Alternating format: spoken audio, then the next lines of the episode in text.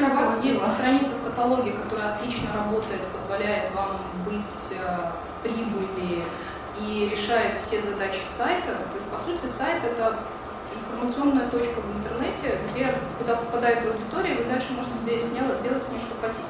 Вести, пообщаться с ней на форуме, а, дать ей свежую информацию, показать ей рекламу, а, прокоммуницировать с ней, поиграть с ней. Если вы все это можете сделать на странице в каталоге, Кажется, зачем? Что лучше хорошая страница в каталоге, чем плохой не работающий. Но есть нюанс. Если у вас почта при этом на Mail.ru, Лист.ру, Яндекс.Бай или еще на каком-то поисковике, это однозначно плохо работает на ваш имидж.